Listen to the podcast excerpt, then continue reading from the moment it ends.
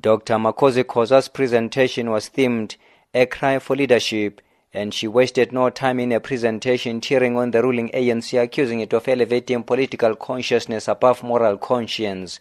She says under the current ANC leadership collective, the governing party's political standing in society is on a downward spiral. Even the outcome of the December conference is going to be the outcome of a, a gate-kept process. So there is no leader at the ANC December elective conference that would emerge. This is my argument. I don't think there is any leader at the ANC December elective conference that would emerge without signing a pact with the devil.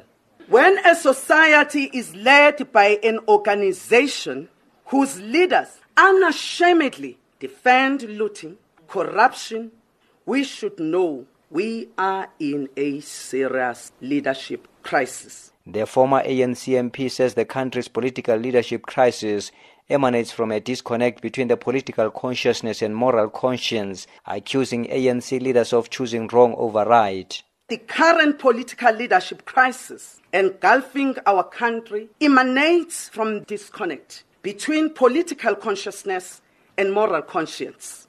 Given the fact that our country is going through the worst moral leadership crisis since the advent of democracy in 1994.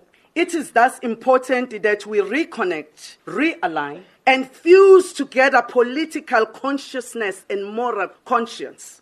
Unfortunately, the country cannot rebuild itself under the ANC rule. Of course, they will tell you that the ANC is going to self correct, that it is like the ocean.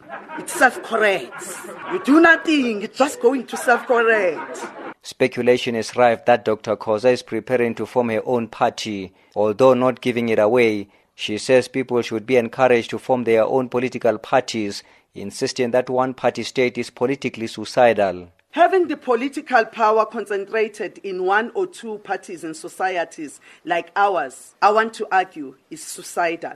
Either way, it has a risk of reversing the gains of freedom.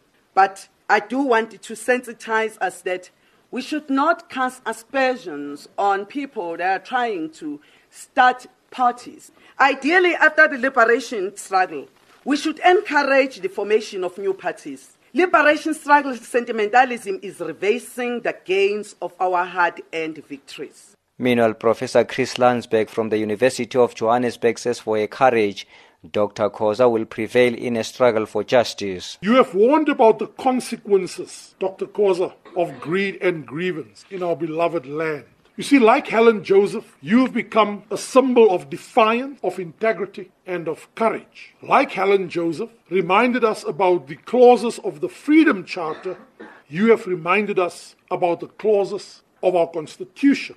Like Helen Joseph was arrested for high treason, you've been accused of treasonous behavior by your former organization.